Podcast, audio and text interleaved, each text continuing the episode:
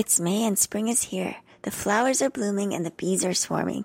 The temperatures are warming up and it's time to plant the summer veggie seed directly into the soil.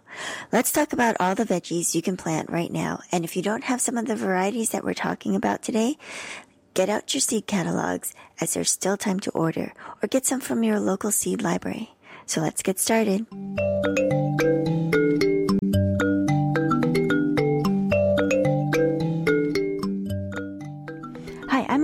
I'm living the urban farmer life in the city. I'm fitting in farm life a little bit here and there and want to bring you along with me. I want to teach you everything I learned so that you can be successful and hopefully learn from my missteps.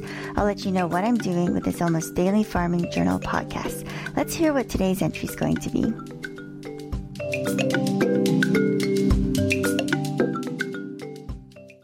I want to tell you about a few things that have been going on here in April before we get started in the May planting guide because it's been pretty busy around here. We've had the Grow LA Victory Garden spring classes. We had a wonderful group of people who are new beginning gardeners and some of them actually were more advanced and were talking about some really interesting topics. And it was an opportunity to be around like-minded people who love to garden. So if you're interested in taking one of these classes, there's four sessions and before it used to be in person and during COVID we've had them online, but I have a feeling that the next set of classes, which are going to be in fall, will get to be back in person. So if you're interested, look up the Master Gardeners Los Angeles County and you'll be able to get added to the wait list. So you'll be able to be notified as soon as the classes are available. And let's talk also about beekeeping because we've had a lot of beekeeping classes already this year. So for the Long Beach beekeepers, we've had two classes, one in winter, one in spring, and we have one lined up already for June. And that's going to be our summer class. It is going to be a pretty warm time. And so usually we have the classes at nighttime when we talk about just some of the basic topics. And then the in-person sessions are going to be at our sanctuary and those will be in the morning. And I think right now we'll probably keep it in the same type of schedule. And then the plan will eventually to go back to some more of the in-person sanctuary beekeeping. And then hopefully we'll be able to get our beekeeping 101 back up and running at the Long Beach Organics South 40 beehive that we use for teaching, which is just a wonderful location. It's a way to get started with knowing if beekeeping is the right hobby for you because you get to be hands on and be able to get your hands on a beehive and you'll know right away if you're going to be smitten by the beekeeping bug. Oh, I should have probably told you this, but I was just outside and I had finished up inspecting two of our hives. One of them is a nuc that I transferred to a Langstroth 10 frame and the numbers looked like they were dying off. They had some queen cells or I should call them swarm cells because I know eventually one of them, um, or what, they did wind up swarming and I was able to capture that swarm and put them into a Japanese style hive and I inspected that this morning. It was about two weeks after we had captured the swarm and I think I made them a little bit cranky because there was comb that was attached to the roof and then when I pulled the roof off it broke some of the comb and so I think that made them agitated. So I got stung just now when I was putting out one of our chickens and it's a little bit sore. It's right by my brow and I'm hoping that by the time I have to go back to work in a couple of days that it doesn't look totally ridiculous. But it is part of being an urban farmer. You just wind up having to mix in some farm life with some professional life. All right, let's get to the main topic, which is what do we sow in May? This is a, a decent list, though it's not the longest list ever because these are all things that you're going to put directly into the soil. So last month we had a lot of what we were transplanting and sowing. Right now it's mostly just going ahead and sowing. Hopefully you've gotten some other plants in the ground. If you haven't, go back to the April planting guide and then take a listen to some of those plants that you could already have had in the ground. It's never too late to grow in Southern California. So if you see something, go ahead and give it a try because you never know. Even if you're looking at your um, house and where you're planting, one area might be too hot and one may be too cool, and there might be just the right spot for a particular plant you're planning on growing. So let's get started with the what to sow in May. So you wanted to look at lima beans and snap beans, beets, carrots, celery, chard, chicory, chives, corn, cucumbers, leeks, warm se- season lettuces, melons, okra, green onions, peanuts, peppers, pumpkins, soybeans, warm season spinach, squash, sweet potatoes, and tomatoes. And I have to say, my head is throbbing a little bit from the bee sting. Whew, okay. All right. So those were all the so all the seeds you can sow. Now I can't even think properly. So one of the things that you can consider are a whole bunch of other types of flowers. And I really encourage you, if you want to have really great pollination, to include flowers among all of your different plants that need to be pollinated. So a lot of the melons and the pumpkins, any of those squash really benefit from having a lot of pollinators around.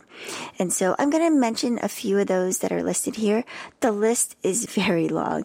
And so we can go through them, but I want you to know that this is just an abbreviated list. Let's get started. So you can sow or transplant these flowers in May.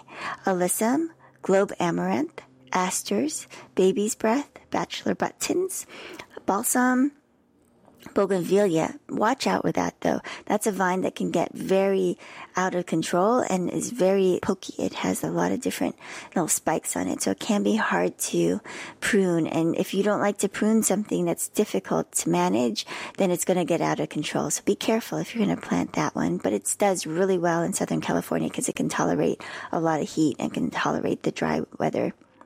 Calendula, campanula, candy tuft, carnations, chrysanthemums, clarkia, let's see, Cole- coleus, columbine, coral bells, cosmos, delphiniums, and those are such tiny little seeds. Forget me nots. Oh my gosh, it says four o'clocks, but I would say don't plant any four o'clocks. They grow really well and, but they just become more like a weed than anything. So I would avoid planting those, even though they're listed on the guide. Foxgloves, those are beautiful. Let's see. Geraniums. Those are interesting because they give you that little Italian feel, but I shouldn't say terracotta house, but terracotta potters, pots. And what you can do is keep those in areas that are very dry. They can tolerate a lot of abuse when it comes to the weather. Hollyhocks, hostas, impatiens, lantana, larkspur, Let's see, what else are here? Marigolds. This is the first year that I started some marigolds from seed that someone gave us. Pansies. Those are always fun. Phlox. Now, California, Iceland, Oriental, and Shirley poppies. Those you could probably start to transplant, but if you can, California poppies actually do much better if you plant them, or I should say, if you start them from seed. And so if you can, those are actually better if you just distribute all of those seed back in the fall, right before any of the possible um, rain that occurs in Southern California. Let's see, there's also uh, salvias, which are wonderful, snapdragons, statice, stock, strawflowers, sunflowers. We had sunflowers growing just on their own this year, so um, we probably don't need to plant any sunflower seeds at this point.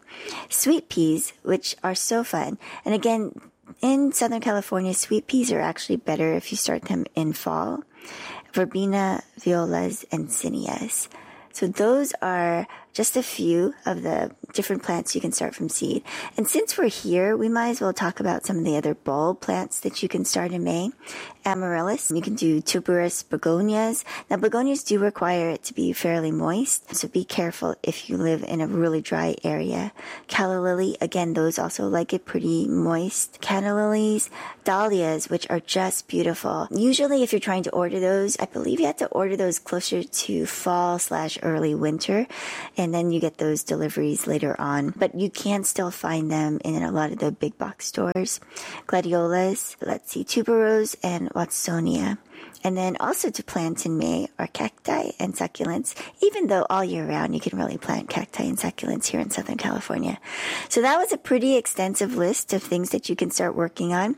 It's a beautiful time of the year, so you can be at the nursery, just stroll around. If you've been vaccinated for COVID, it's a really great time because you can also um, be outside and feel really confident that you're protected. So go out there and grow something.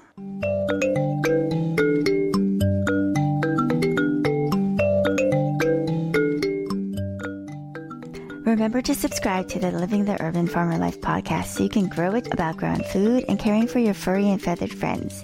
You can also find us on YouTube and Facebook as The Urban Farmer Life and at urbanfarmerlife.com for posts and links to help you be successful on your own urban farm. Now go out there and grow. I'll give you an update. Even though it's only been about maybe five or ten minutes, my forehead and my brow is feeling a lot better. I just got a little bit of a sting and it's already dissipating. I did um, rinse it just really quickly just to cool it down. And I think everything's going to be just fine. I'm going to have to make friends with those bees just to make sure that they don't get too grumpy. And the other thing I wanted to mention, since we're talking about bees, again, we have our Long Beach Beekeeper classes starting in June, so you can sign up. And we also have this honey tasting through the American Honey Tasting Society.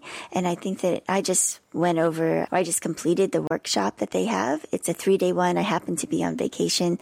So it was a wonderful way to learn about honey. And I actually don't really like honey, but I have a new appreciation for honey. And it actually made me realize that I hadn't tried a, a, range of honeys. And one of the ones that I really started to love was a sweet, what's it called? Sweet yellow clover, and it's one that is in uh, the central part of America, and it came from Montana, and it was creamy, it was crystallized, and so it was the brightest, most floral, subtle flavor that I've ever tasted from a honey. I actually wound up buying another type of honey that hopefully will be similar to that.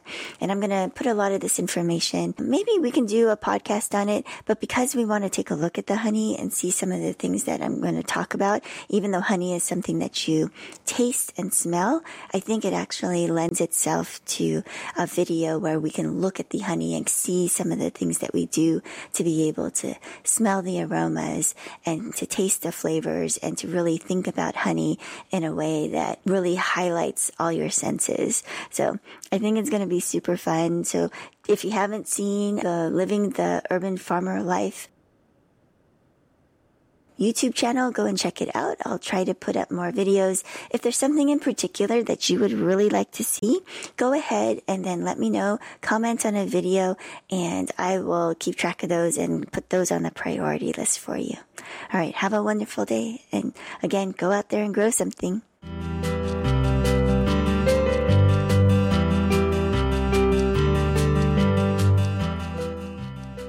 Thank you for joining me on the Living the Urban Farmer Life Journal podcast. I hope you're having fun growing what you know, caring for your soil, and your furry and feathered farm friends.